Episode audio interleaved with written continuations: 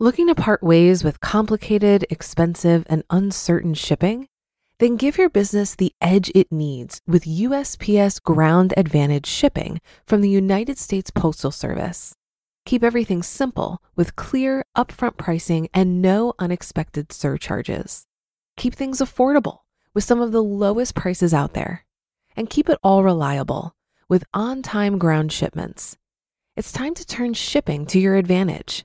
Learn how at usps.com/advantage. USPS Ground Advantage: simple, affordable, reliable.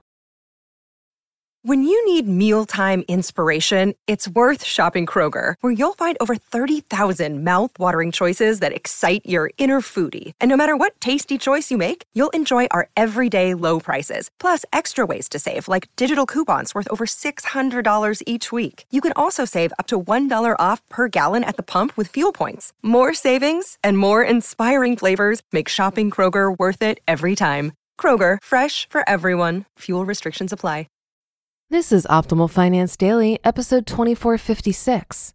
Create a Stupid Mistakes Fund for Your Stupid Mistakes by Kevin of FinancialPanther.com. And I'm your host and personal finance enthusiast, Diana Merriam. Now let's get right to it and continue optimizing your life. Create a Stupid Mistakes Fund for Your Stupid Mistakes by Kevin of FinancialPanther.com. A few months ago, I got into a dumb and completely avoidable bike accident. My wife and I were biking to meet up with a friend that lives not too far from us. The bike path that leads to our friend's apartment winds its way through campus, and part of the path goes through this narrow strip that's basically an alley behind a building. Traffic on this path goes in both directions. You can probably see where this is going. As I was traveling along this path, I ended up looking down at my phone and found myself veering into the other lane. Another biker came around the corner and I rode into him headfirst, toppling both of us off our bikes. The incident was definitely a learning experience to not mess around with your phone when you're on a moving bike. Thankfully, neither one of us was injured. Unfortunately, the crash did cause damage to the guy's front wheel. My bike remained unharmed. And even if it was damaged, it wouldn't have mattered because I was on a bike share bike. They handle the bike maintenance, not me. Another reason why bike share systems are awesome. It's taken me a while to write about this incident because, frankly, it's embarrassing.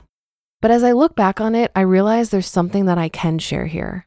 After making sure we're all okay, I told the guy to go get his bike fixed and send me the bill. He didn't expect it would be super expensive. Only part of the bike was messed up. Still, it was a costly mistake. The repairs ended up costing around $190. He had a pretty fancy bike that required a special part. Luckily for me, I've had money that I've been setting aside for the past couple of years to handle situations exactly like this. It's my stupid mistakes fund. As a result, even though I wasn't expecting it, I already had $190 set aside to cover this mistake. My stupid mistakes fund. I first learned about the Stupid Mistakes Fund from Ramit Sethi way, way back in the day. I think I must have been in college or just out of college when I first learned about it. Basically, the idea with the Stupid Mistakes Fund is to save a small amount of money each month to cover unexpected, but really, when you think about it, expected mistakes.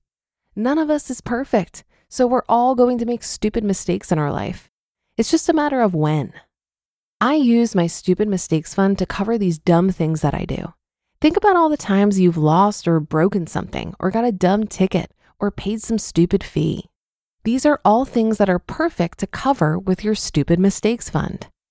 Since starting my stupid mistakes fund, I've only had to use it a few times. The last time I used it, before this bike accident, was on my honeymoon when I stupidly wiped my glasses using a cloth that had some sand on it. It ended up scratching the lens and bothered me so much that I needed to get the glasses replaced. That cost me $80, which was easily covered by the funds I had squirreled away for myself over the years. Does it stink that I had to buy new glasses? Sure, but it stinks less when you've already saved for it. Why create a stupid mistakes fund? Most stupid mistakes won't bankrupt you. For the most part, you'll probably be able to cover it with your regular cash flow. But stupid mistakes have a way of messing with our goals. For most people, a stupid mistake happens, and then suddenly they might find themselves a little bit behind on whatever they were trying to achieve that month. Then, before they know it, some more stupid mistakes happen, and the cycle continues. Life happens. The nice thing about a stupid mistakes fund is that it gives you a little extra cushion. You won't have to mess with your regular cash flow because you'll already have money saved away for the situation. And if you don't need the money, great. It just means you've got cash on you now. The opportunity cost of saving this money isn't high either. We're not saving thousands into our stupid mistakes fund. I save just a few hundred bucks a year, just enough to cover the few mistakes I make in a year. The cost of not investing that money isn't high. You won't notice you're saving small amounts. The other advantage of a stupid mistakes fund is that it can be set up without you even noticing it. I save just $25 per month into my stupid mistakes fund. For most people, I'd recommend saving somewhere between $25 and $100 per month, depending on how much you want to save and how many mistakes you tend to make in a typical year. $25 or $50 per month isn't really that much money. Most of us spend more than that in a week just going out to eat lunch. If you just automatically save a few bucks a month, I promise that you won't even notice it. It's easy to set up your stupid mistakes fund.